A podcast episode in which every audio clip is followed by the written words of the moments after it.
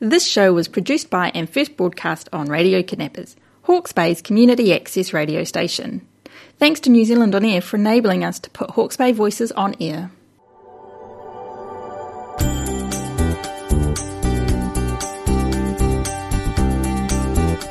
Welcome, everybody. Welcome back to Conversations. Ko Waikoi. What waters are you? And this is a this is a an interview series where we look at people and we look in, into their souls. And I'm looking at them now, and we try to find out just what it is that made this person because everybody's extraordinary in their own way, and we've all got stories and we all have backgrounds, and we're not an individual. We come from land and people and history and all that sort of stuff. And the person I've got is Jacob Scott, designer, comes from an incredible family, Homoana legend. Um, um, and I want him to design my house actually. so welcome, Jacob. It's just it's an absolute pleasure having you here. Kia ora, Chris. Kia ora. Kia ora. So I want to start with I'm going to go through your your childhood for a start, like and your place, so where you came from and your place. And I'm trying to what I'm interested in is the things that you think that made you. And we'll go off on tangents and start saying, well, you know, here were these experiences that I had as a five year old or whatever, and these are the things that mould us. So you came from a very special place, Helmoana. So tell me a little bit about tell us about a little bit about that and a little bit about your family in the in in that place. Kia ora, Chris. Um, yeah, I grew up in Hamoana. I guess um, my um, grandparents kind of my grandmother w- and was the matriarch, Yeah. really. Uh, Kathleen Hirani Blake, she was. Yeah. Yeah. An interesting story there. So she, when she was a six-year-old girl, she was running around the streets here, around Frederick Street here, Yeah. and her her father was um, J.K. Blake, you know, Yeah, surveyor, and, yeah. and uh, um, he was on the Murray Land Court, and I think he was the Hastings councillor at one- some stage.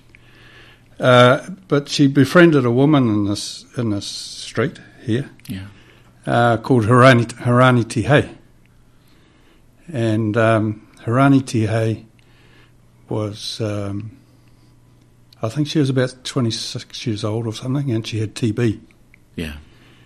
And so she asked um, my grandmother's parents if she could adopt or whāngai Yeah, this little yeah. six-year-old girl. Yeah.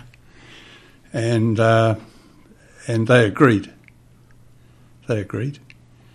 Um, and she also um, tapped the shoulders of uh, another whānau and um, agreed to uh, whāngai um, Para Holden Yeah.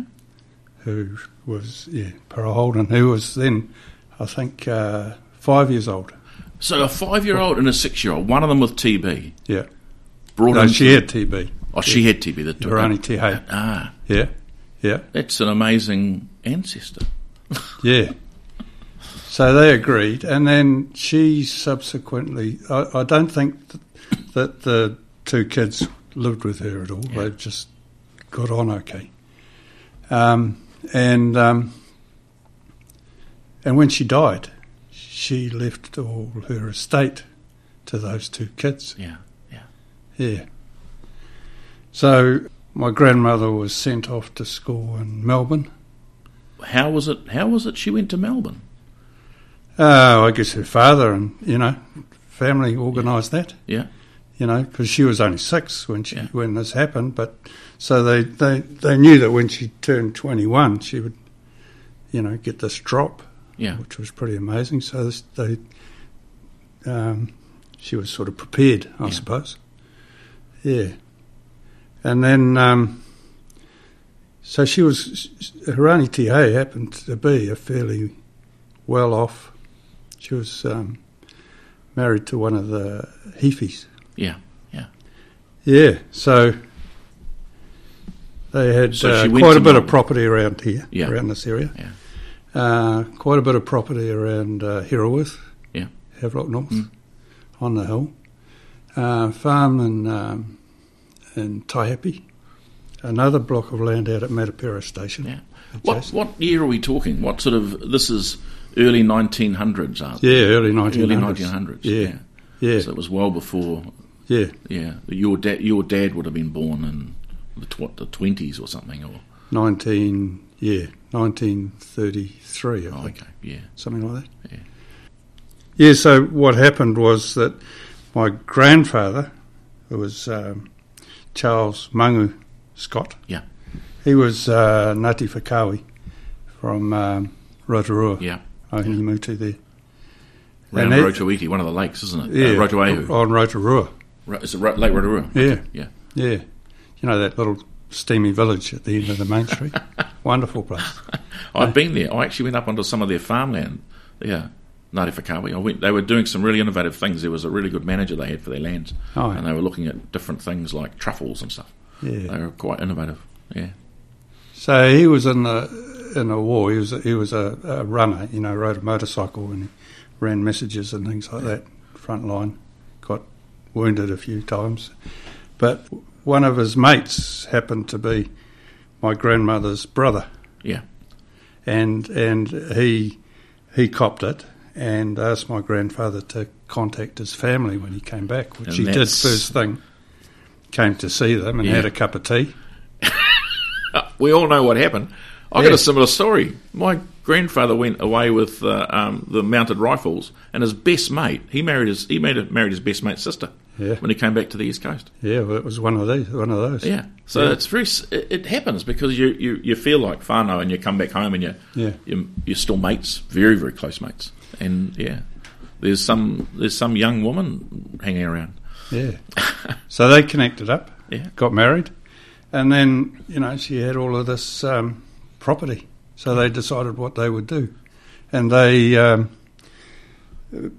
the people that owned the Grange where we lived, Yeah, where, where, the- where we live now, yeah, and That Hamoana, property. Yeah, they uh, owned Matapera Station. ah, that's Right. the connection. I didn't realise that. Yeah, Yeah, then. Yeah.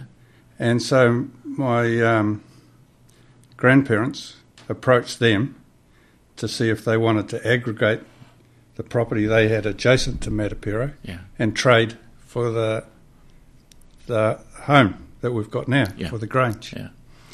And they, they agreed to that. they did. So it was a trade. Yeah. Um, yeah. But you, your father built that house. The, No. no, no. No. Ah, I thought it was. No. No. No, that house was the um, the homestead that was built um, by Colonel Whitmore. So that goes way back. So that was part of the Hamoana, Hamoana estate, Yeah. So it was the it was the Clive Grange. the Clive Grange. Then it was the Clive Grange, you Yeah. know, because he was sort of organised to establish a constabulary here at Clive, Yeah, wouldn't he? yeah. Keep the tension going. yeah, Just to stir the pot. yeah. So it's that property. It's the original Oh, okay. Grange homestead. Oh, I didn't realise. Yeah. Yeah. I thought it was a. I thought it was a John Scott design. No. no. So tell us about your childhood there, anyway. So what was life like? You're a you're a five year old. You're let, you're allowed out of the house. Uh, did you? We the rule was you had to be home by uh, by dinner or dark. Yeah. yeah. Home for tea. That was just if you're not, you're in trouble. And that was about it, really. Yeah. You know, um, yeah. So it wasn't like it is now, where we were kind of monitored and minded. Yeah.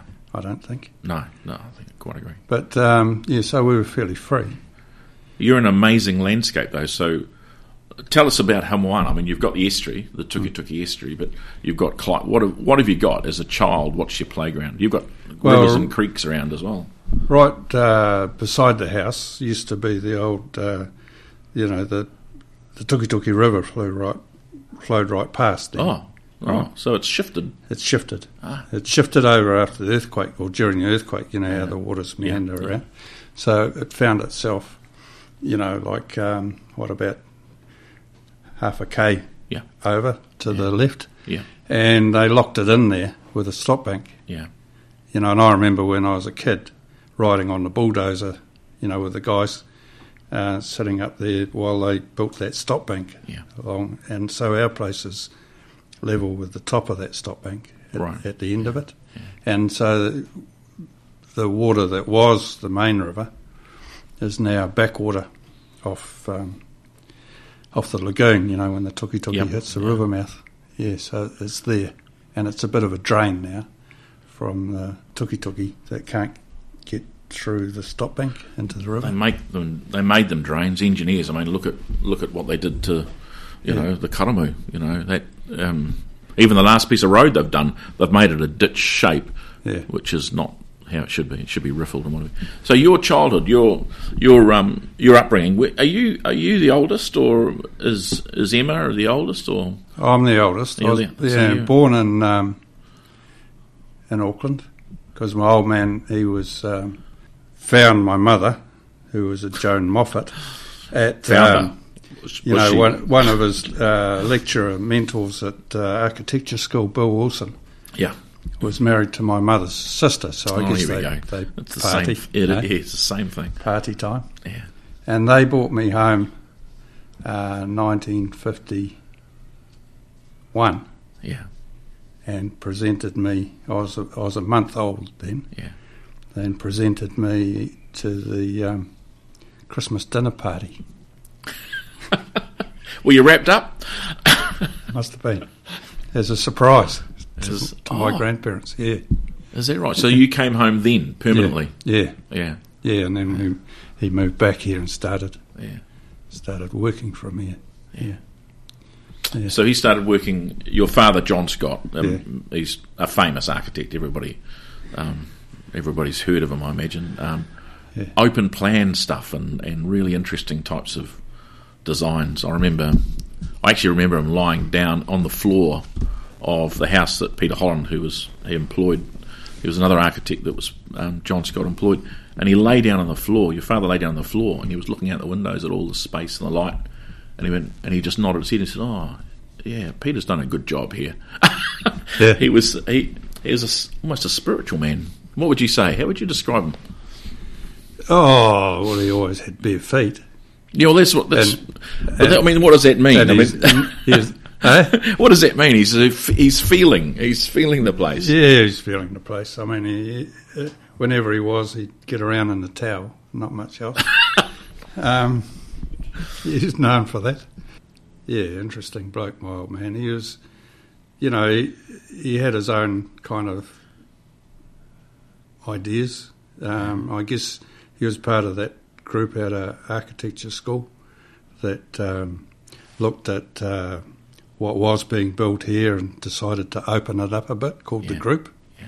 yeah, and he carried on with that kind of outlook, devising stuff really uh, right through his life, but um, he was a bit isolated from all the others down here, so he had developed his own kind of approach. Was pretty much um, seeing what he could do with uh, a concrete block, a bit of four by two, Yeah. and um, and a simple saw, you know, and a, and a sheet of uh, now sheets were available, you know, You're talking about jib sheets, jib ch- or ply, uh, ply, and things. um, chipboard and stuff Oh, like that. okay. Yeah. Yeah.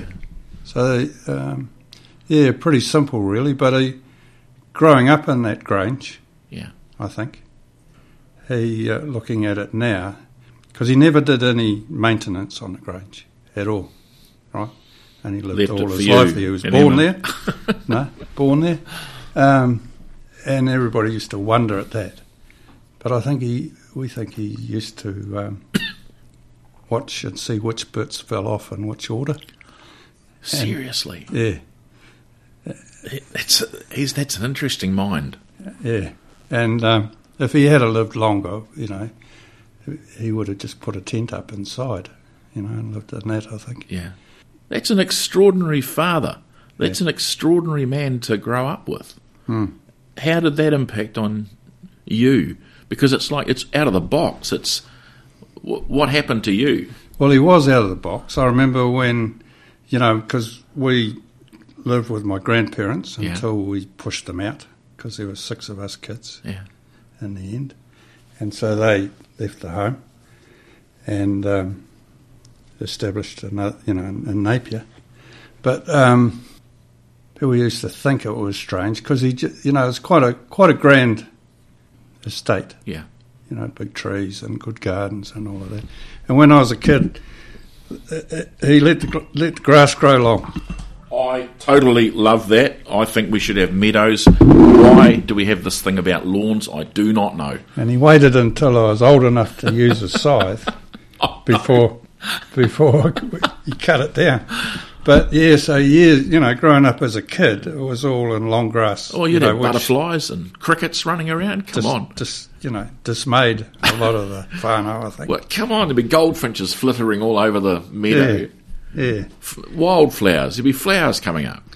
So um, yeah, but I, I think um, so. It was that it was kind of like a, an overgrown world Yeah. that I yeah. grew up in. Why, Didn't t- can I ask you a question? Why do you think we have short grass? Why do we have lawns? I mean, there's cricket and there's croquet, but w- why? Well, we've got all this pasture It's like- all around, and it's the kind of like the thing to do, isn't it? You never see a blade of grass much more no. than Oh, No? I've got some terrible people in the neighbourhood that I think are ex-military sort of regimental sergeant majors, and there are there is their their, their trimmings bet- between the lawn and the and the perfect concrete path are, are absolutely per- perfect. It's Yeah. um it's parade ground stuff. Yeah. Yeah. but he see this is the thing. You come from such an artistic family that you just don't. uh, Like you, I, I, I- well, this is where I'm really interested. in. You've got a lens on the world. All the Scots seem to have a lens on the world that's that is openly questioning of what you know we normally how we're normally expected to see things. You know, yeah, And- maybe, maybe, I think you're being modest. maybe, maybe. Oh, I like mowing my lawns. Yeah. Now. This is your rebellion stage. Yeah, well, Just I to mean, mo- I uh, that- you know I had to learn how to fix the mower after all of that. you know, and my grandfather used to try and get me to mow the the lawn. Um, I love the scythe story. I think that having a, having to scythe the lawn yeah, John Scott's lawn having to be sized by his scythe by his son is pretty cool. And Did one- you do a good job? yeah, yeah. But once it got down, you know, it had to be kept down. And my grandfather used to had this big old reel mower. It Weighed it. It was much bigger. You know, once it got going, you The couldn't. push stop it. ones? No, no, oh, no. those, those oh those electric It ones, was yeah, a big, no, it was a Yeah. big motorised thing. yeah. Uh, And sorry, he used mo- to yeah, make me motorised. do that after school sometimes, mow the lawn, and I used to, you know, pull it apart so it wouldn't start. I even poured petrol over it and lit it up one time, I think. But I used to always, you know, it was part of my upbringing was learning how to fix the mower. that you'd already already um, damaged, so you didn't have to mow the lawn. Yeah. It's going from one end to the for a real mower is what they use for those plush, those little rolling rolling those uh, bowling green type things. So it's going from Yeah. it's going from one extreme to the other. Yeah, so there was Yeah. a tennis court. There. Yeah, tennis court. That's yeah, that's fair enough. You have, you have short grass to the tennis court. Fine. Mm. So this is like what else about your life? Like, did you were you a like you had each one of you kids were, were pretty close together, so you'd you'd work as There a was a pack. bunch of four of us that were fairly close together, you know, Yeah. within a year, two years of each oh other. yeah, yeah. and then uh, younger twin brothers. They were sort of 15 years Oh well, that yeah. separation from me. But you did is you know in the country you normally grabbed your younger brother and went Yeah. somewhere, and Yeah. that's the way life was. So what's what was it like? You know when you've got and and how, what was Homwana like in those days? Was it what sort of community was it like? Oh, it was a, um, a great community in summer. Yeah, You know, like it, it, there was many, many people that would come in Yeah. in summer. I guess it was batches, but there were also lots of campers. That lagoon and uh, all of that was pretty good. There used to be a camp store there, and you know, all, a whole lot of girls would turn up in the. it's always summer. good, Jacob. Yeah.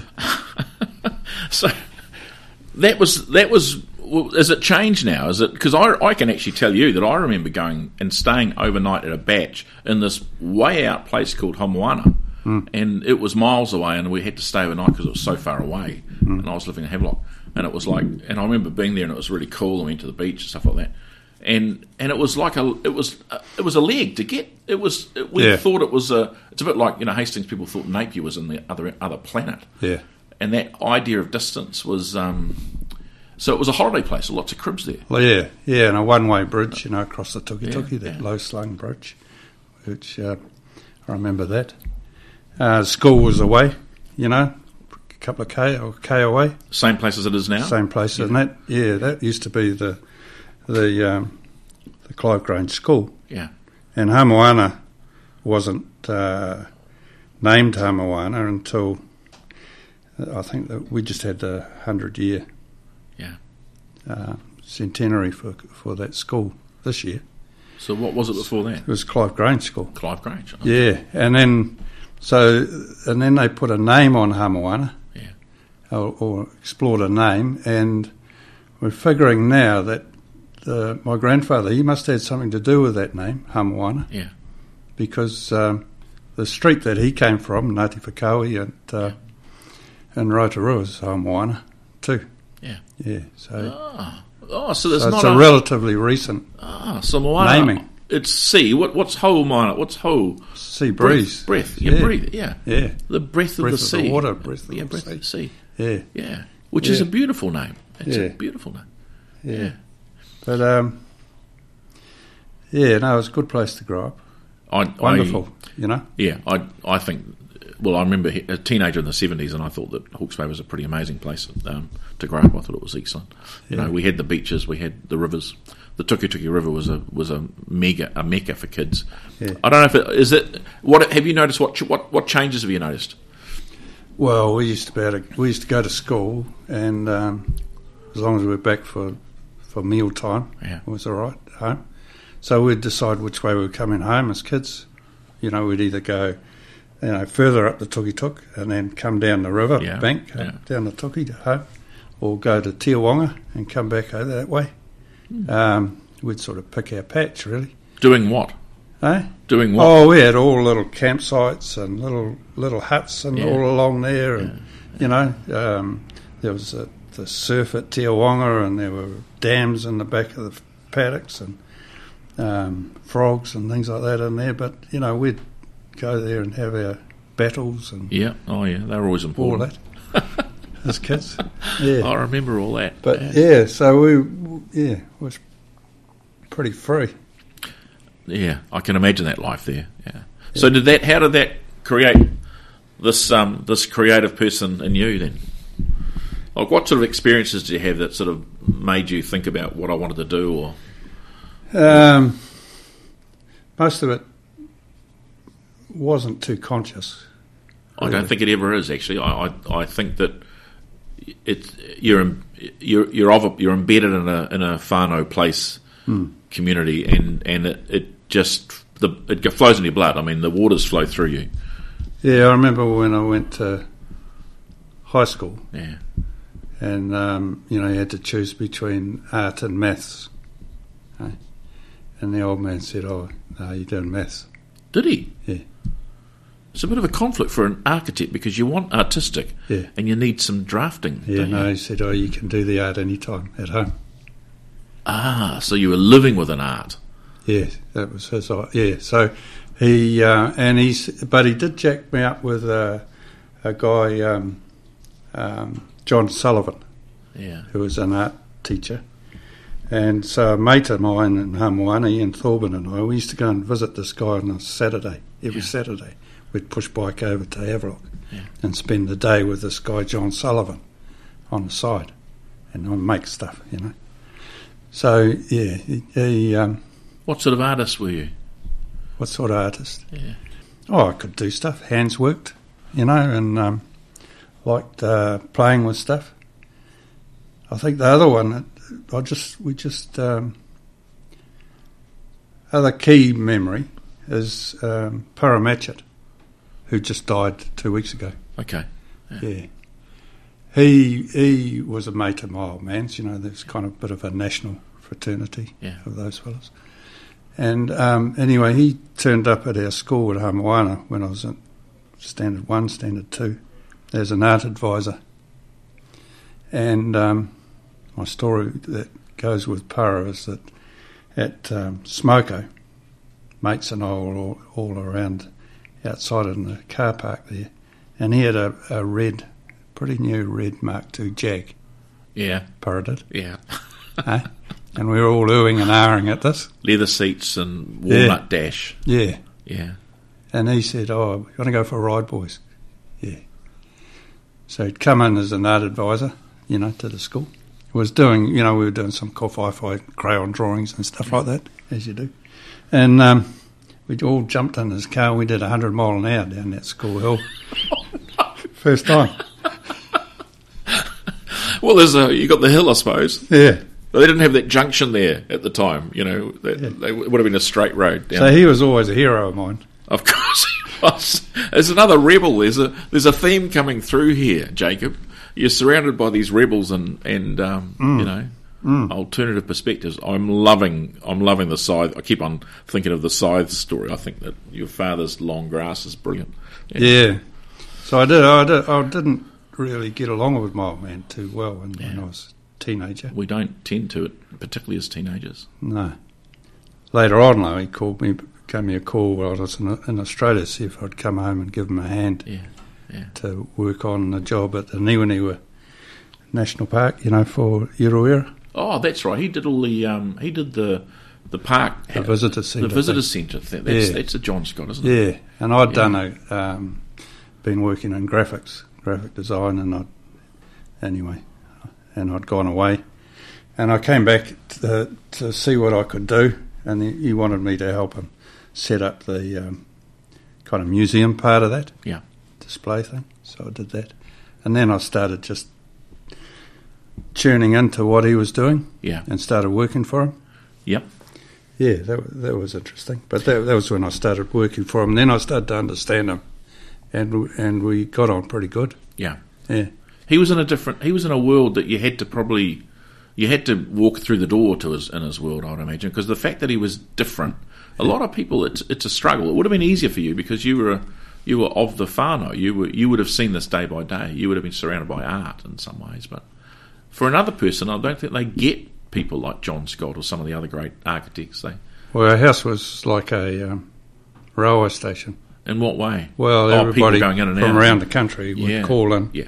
You know, Yeah. it's like a way stop. Yeah. And um, my mother was a good cook. There's Yeah. always a good Yeah. feed, Yeah. and uh, they'd stay. So it was And conversation, were you allowed to be part of it, or were s- kids sent out to play in the ditch? No, I weren't sent out, but um, the conversation. The old man was always a. Uh, um, he'd al- no matter who turned up, he'd end up. Wouldn't take him long, and he'd take the opposite side to wherever they were going. You know, Just, just in order to get a debate going. yeah, yeah, yeah. So they were quite, um, quite tough debates. yeah. Yeah, always, always. So it was sort of like that. He was, he loved to set an argument up. in a friendly way. I mean, Yeah. there's an there's an argument and there's a, a fight. I mean, Yeah. an argument's not necessarily a fight. It's just a Yeah.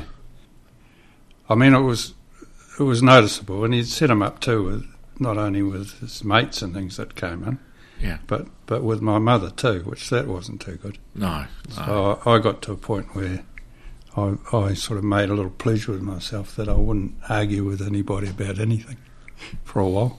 yeah. yeah. So after you've got this upbringing, then you went. You did go away. So you went off to Melbourne or or somewhere. Yeah. Where'd you go? Oh, Sydney, Melbourne. Sydney. Yeah. no? Doing Uh, I picked up jobs um, cleaning cars and yeah. doing some artwork for printers and stuff like that. I was just doing freelance work then, and then came back to work for the old man. But you lived, you learned things. You, did you those experiences. Do you think they were pretty formative? You, you went. Were you a surfer? Yeah, Oh, look, listen to him. Yeah. you just see, see him sigh. yeah. So that was So the break at the break at Te Wanga or in Homwana, yeah.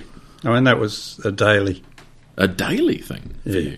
I knew, you know, we knew wherever the wave was, Yeah. we would be. You know, Te Wanga, Hamoana, Waimarama, Yeah. um, Mahir often. That Yeah. was that was kind of what life was about, Yeah. really. Um, Did you have a V Dub combi did, with flowers on it? Just seeing if the no. Oh, I had a- one of those small back window little lead ups. Oh, you did. you know, Yeah. 1957 or 58 jobs. Yeah. You know, with a um, free flow exhaust out the back and wheels turned around so that it made them look wider, you know.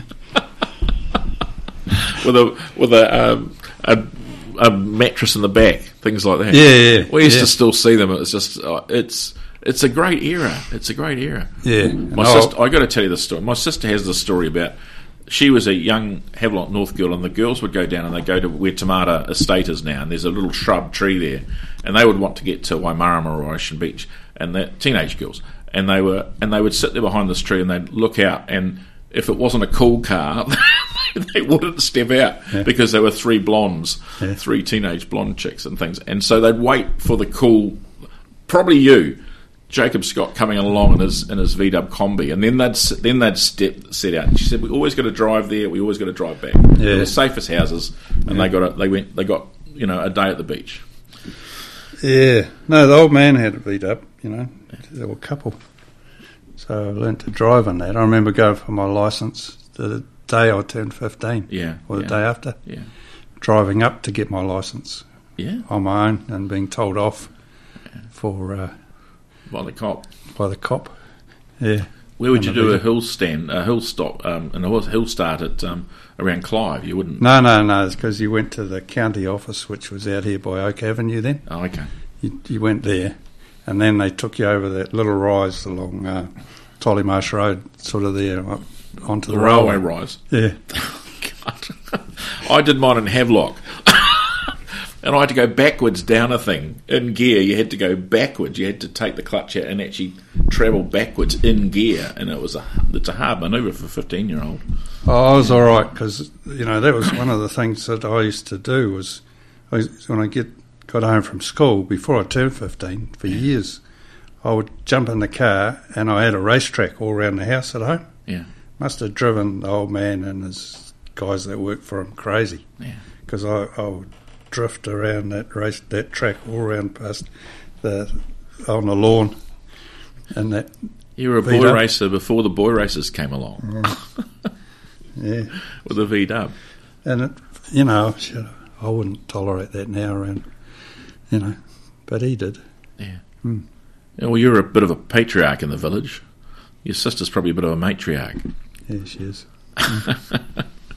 So when you so you came home, you, you did when you went to Australia. I imagine surf was part of the yeah part of the attraction. yeah Yeah, yeah came home worked for the old man um, decided to build a house Yeah. have a go at that which is next door to the Grange. next door. Yes. yeah. So I managed to buy a, a bit off off my grandmother, Mm-hmm. who owned the property then, because we we were just camping in there as a family. Yeah. So the old man and I we worked out all the subdivision for the whole lot, and then I managed to make that happen. And um, he, um, I wanted to build a, build a house, but he he wouldn't help. He wouldn't. No. Now why? Because that's interesting. Yeah. I would have thought that a father would almost be imposing, often. But he, No. why not? He supported the idea Yeah. fully, but you had to do it all on your own Design. design. But he wanted to tick it off. Yeah. Yeah. right? So I would have gone, I don't know, I say six, seven, eight years. Um, just keep coming up with propositions, and you go, no, yeah. And one day he said, yeah, no, that that'll work, and and that was it. But you had to work it out all yourself, and then Oh wow. um, He trained you yeah. in critical thinking. And, Well, his way of working with him, and I have to say was like that too, is that he'd give you a project, you know, somebody's kitchen or something, or do something, and he'd leave you there for a week, two weeks, figure it out, Yeah. and just leave you alone, and then uh, you take it to him, and he'd either screw it all up, uh, oh, two weeks work. Oh, biff it away, and those are days, you know, where you, everything was drawn, hand drawn. And- Mm. So this or- is this is hand drawn, drafted Yeah. by hand. Yeah, uh, or or rub it all out, y- you know, and and um, that was the process. And then um, he'd sit down with you and work. it- You'd work it out together. Yeah. From there, so you were able to contribute to the debate. Yeah. And critique, you know, like add to the conversation Yeah. as to why and what are you doing. So we, so then it was always the finished one was always by his hand, but with your um, uh, input. Your From- concept to start with as well. Yeah. Because you approve the concept and then you work through the, the details later. Yeah, yeah. Yeah. So so um, it was always uh, always a struggle to get the result, but you know, in a struggle to come to terms with the fact that all of your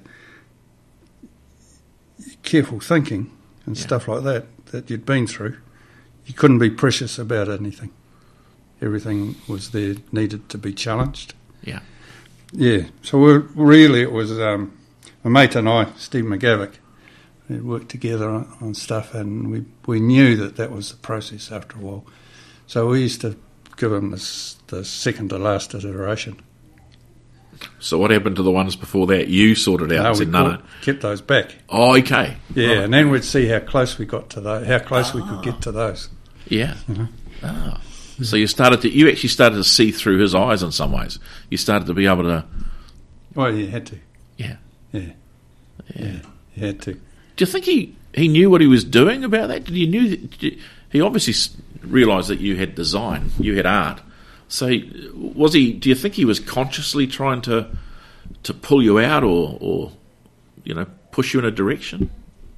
Yeah, yeah, he was definitely, definitely.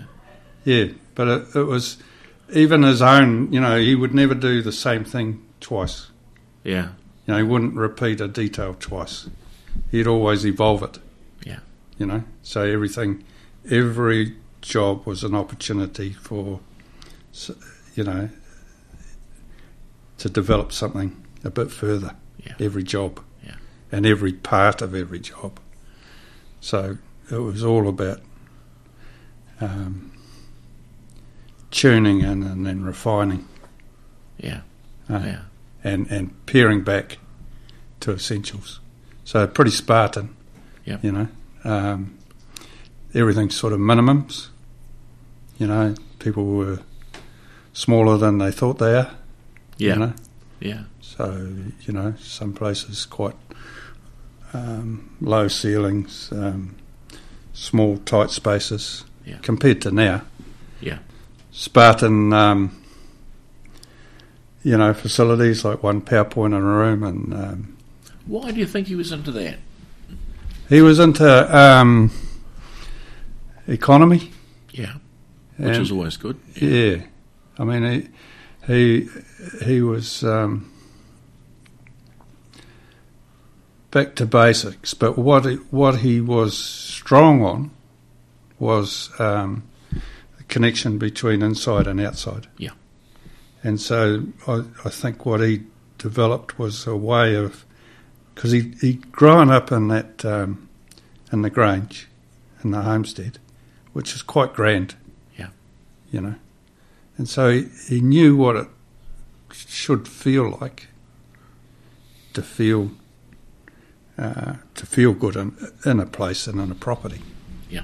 And I think he thought that um, everybody deserved that I think they that do. sense. Yeah, Yeah, it's it's funny because you know that's one of the reasons I, I want to talk to you because it's something that really interests me about you try to make a place a place that you can completely relax and chill. You know, when you think about some of those, um, my girlfriend she she was in a state house and there was a narrow hallway down the middle of the house and kitchen and and in the front was the kitchen and the lounge and then you had entrance a narrow hallway and little wee tiny WC that was literally a closet you couldn't you know, it was a broom closet, and they always they just felt they felt utilitarian. They felt they they weren't about about peace and love and outdoor indoor. They were you know they were very strange houses. I thought. And yeah. Well, looking They at were it, common. looking at it now, I'm trying to sort of figure out what he was doing. You know, he, he wouldn't desire draw and um, he wouldn't draw boxes. No, So none of the rooms were boxes. You know, he'd draw um, he'd draw a U shape, Yeah. and maybe um, organise those various U's so that they there's a space between that he was interested in, Yeah. and the space beyond. So, um, but never in a, never never locked into a, a box or you know one one door in and one door out and that sort of thing. So it was kind of like it was about how to develop those passageways. so that's flow. People flow. Flow. Yeah, Yeah, and probably I think of it in terms of how you'd probably design a develop a uh, a landscape or a garden. Yeah. Yeah. So that um, you know, with hedging or planting, is, is the house is sort of thought about like that, so so that it's um, it extends into that gra- ground, but it, you know. You, you need to be able to get in and out in all sorts of directions, and you use the space between Yeah. um, um, well, so that all the space is usable. Yeah, And is it related to time of day, type of weather? Um, I mean, I love the idea that when you've got four or five different groups, you can have a single person or a couple of people here, or you know, you can you can have lots of different places where they can sit and be, if you like, in Yeah. that sense. And I always felt that well, Peter Holland, um, I know he was not. John Scott, but I mean, I always felt some of those houses were like that. There were lots of nooks and crannies and yeah. window Well, Peter seats. worked with the old man. Oh, for a he long did. time. Yeah, he was. Yeah, Uh, he was. yeah. Yeah. but yeah, so um, yeah, so there's those nooks and crannies and things like I that. love those. I think they're great. yeah. but it's a different way of thinking. Why do you say that? Because I thought that that's sort of like uh, you. I've read a bit about you know like house design, and a lot of a lot of the really cool people they don't want these. You know, they sort of the McMansion. Can I can I use the word Russell Robertson Drive? That's where people. That's where clerks go to die. it's it's the most boring place. I mean, I have to tell you. I mean, I am in a place where there's there's autumn leaves, and I'm loving it. And there's wildflowers because somebody hasn't mown their lawn, and the leaves are accumulating and blowing, and they're they're brilliant. And the kids are out there on bikes, and and then you go to Russell Robertson Drive, and there's a leaf blower for the one single leaf that's been allowed to fall. And it has to be hurried away into a bag somewhere. And I'm just shaking my head, trying to get away as fast as I can, but it's the quickest route Yeah. to somewhere else, and it's a, it's not a village. It's it hasn't, and that's it's not just the house. It's the it's the community. It's the linkages for how you flow in a community. I mean, Yeah, you know, I- they all, you know you talked about landscape, and there's the village, and there's the house, and things. Uh, It takes what does it take? You tell me. What does it take to be able to think and see like that? Because not many people do. I don't suspect. Oh, I think what what helps at the moment is is um, is having a look at what has happened Yeah, go with on. a critical eye, maybe. Yeah, You know, I see, you know, like you got these these. I mean, uh, you talk about the pollution washing up on the beach and Yeah. plastic and stuff, but you know what's what's creeping down the valleys. You know, yeah, you drive over and, into Auckland and you see all those kind of houses all monotone, all I mean, um, yeah, it's just, it's just the wrong. Just, but Pete but Seeger wrote somehow it. people don't look at, don't see that as being bloody a pollutant, you know. Ex- Well, it is a pollutant, but it also it's it's not like in the future. Is it going to be able to cope? I mean, is that the sort of community that's going to be able to thrive the way a village thrives? And, and I mean, I flew over Rolleston coming back from Invercargill, and I was horrified. I mean, they weren't even 500 or 400 square meter sections. They were as they were sort of a meter on each side of the house on both sides, and a little bit at the front, and that was it. It was they were tiny. They were probably 300 square meter sections, one on top of the other, not a tree Yeah, anywhere. Yeah. And you look at the great suburbs of the world, and they're all they've all got trees around, large Yeah. trees around. And yeah, yeah. We've we've ended up being, and I mean, it's probably hard to find any square meter in our land that hasn't been man manipulated. yeah, eh? yeah, and I- and and come under significant, huge change in Yeah. a short Yeah. short period. Eh?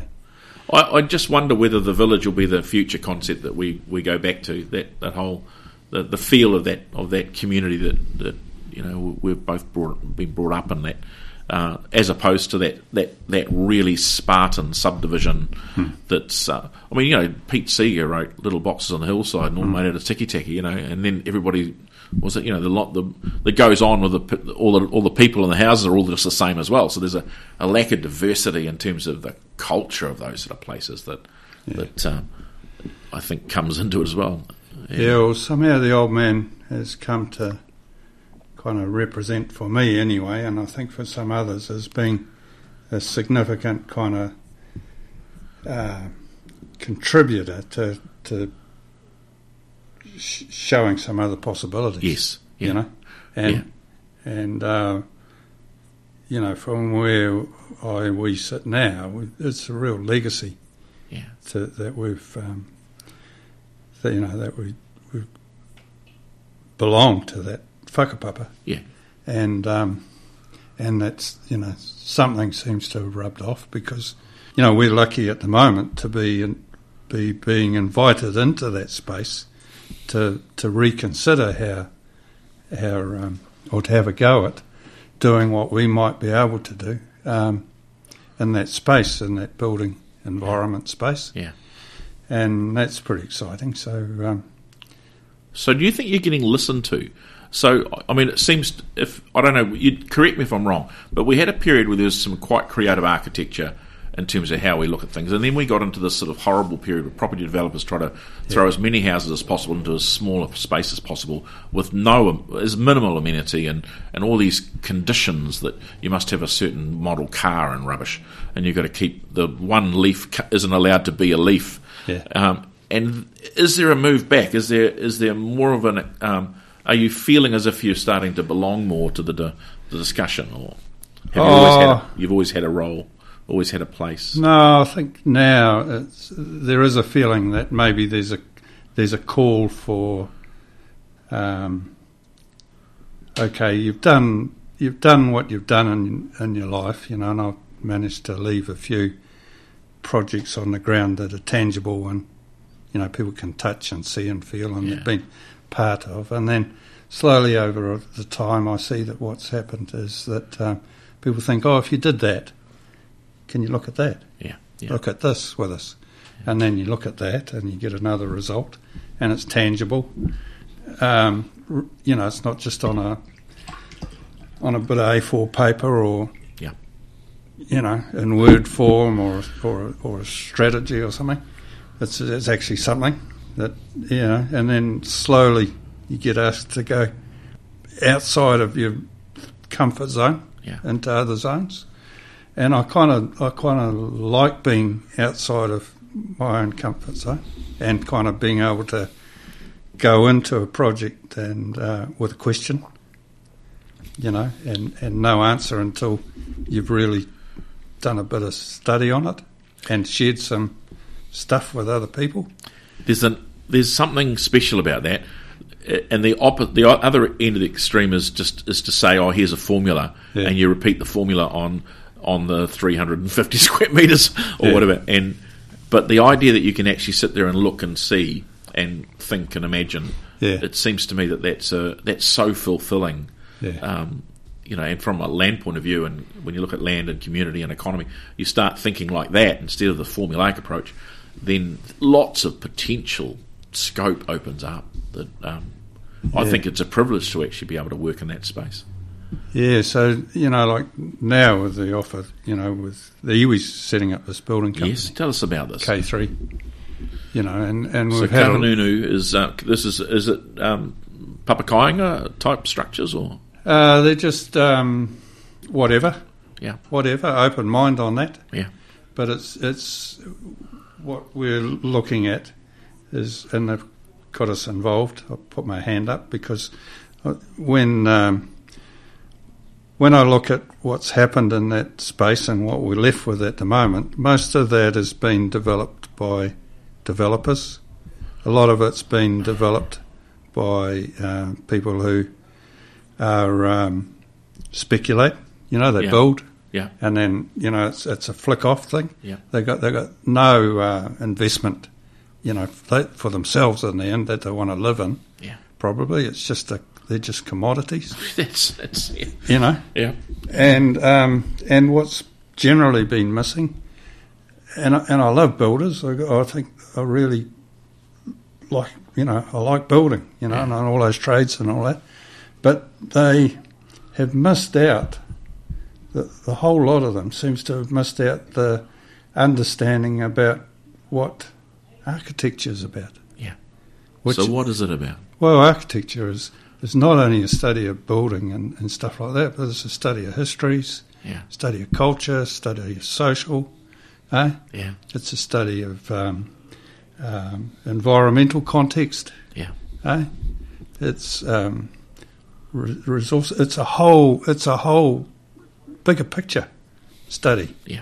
And out of that, you get you get uh, you know stuff that contributes to a built environment. But those people have been left out of the picture completely. That whole profession Yeah. hasn't done well, I don't think, in sort of making people aware of what the difference is between an architect and a designer or architect and a builder Yeah. or an architect and a developer and even planners. There's Yeah. a difference there. I always imagine that that's a problem because if you're a formulaic type person, Yeah. you love. I, I'm going to be get hate mail. You love Russell Robertson Drive. Yeah. If for anyone who doesn't know, that's the subdivision on the on the east side of Havelock North. That's um, very neat. Yeah. So, and we're wondering when the temperature rise and the albedo effect comes in that they get 45 degree temperatures there because there's no trees. But anyway, that's beside the point. But I do think that like planners, they've, have allowed those things. They've allowed what is a car subdivision, like a Los Angeles subdivision, if you like, Yeah. which then is it's like you have to have a motorway, don't you? You know, it's like it's not about a village or it's not about changing the way you live, not just within your house but also within your community. They just don't seem to. And I wonder about whether how much the planners have got um, are- are responsible or partially responsible for uh, encouraging even that sort oh, I of thing. think they've had a big role in that to date. But it's interesting now, like um, like here in Hastings, you know, th there was a bit of work put into trying to get a um, some understandings about um, Papakāinga, yeah, yeah, okay, and um, and you would know that you know in the past, not too long ago, there was a strong um, zoning kind of um, controls that pulled people away from their uh, marae, Yes. or away from Yeah. their village, eh? and identified that if they wanted to build, they had to go to this suburb, yep, eh? and and fit into that and travel from there to another another area in town that is the industrial zone, Yep. eh? It's actually an industrialized or a commoditizing way of looking at life. yeah, So you know that's the way. yeah, So I'm gonna we're gonna wrap up for now, but I want to know some like you've got this. I think a wonderful philosophy on life, but where do you see you? Because I know that you're partnering with your daughter. You know, you she's an architect. So what's this this? I, just give us a bit of an understanding of what's happening with Anna, Hannah, Hannah, another Scott. yeah, another, Scot. Scot. So she's third generation now. Yeah, yeah, Yeah, and but she's she's the only one of us that's really qualified. Rest of us being cowboys. Define qualified. Anyway, sorry. Yeah, but uh, yeah, so we're working together, and um, we yeah, I mean she she's got it. It's I think she's it's great working with her. Um, Did she know your father? yeah, She did. yeah, yeah. Uh, I remember when he died, she wrote him a letter. Yeah. She, she said, oh, uh, "Thank you for the apple you gave me yesterday." How old was she at the time? she would have been about six or something. Oh, like it's beautiful, Yeah. man. That's Yeah. beautiful. Yeah. There's a there's a great spirit in this family. There's a and and I think I mean I do believe in spirit. I believe that um, you know Wairua flows through, and that's where if you have a good community and you have a good house, and you start to think about towns and cities and subdivisions and houses as being um, something more than just walls and things. Well, the Papakāinga idea is a is a way to begin to rethink. But it's interesting that that's existed now in this district for a little while. yeah, But what's happened is that those Papakāinga, the the lids come off all of the compliance regular regular compliance. Yeah, so suddenly the planners are getting that there's a new way of seeing. Yeah, there's this community of interest that can be Yeah. formed.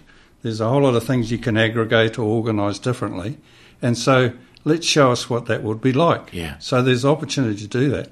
But what happens is people default to the same, Mm-hmm. to the same, even in those spaces. That's the problem, Yeah. is that there's no models of any difference around. But they'll come. I mean, They'll when come. they've got people like I think pretty particularly when you've got iwi and you've got people with your sort of background, then we then we might start to see some things happen. I also think climate change and various things like that is Oh, going to yeah, force things all like of that, that, as yeah. well. Jacob, it's been an absolute pleasure uh, talking with you. It's um, it's very revealing and it's very deep and rich and and I really thank you um, from the bottom of my heart for coming along and, and talking with with us. So um, um, thank you very much. Cheers. Thank you.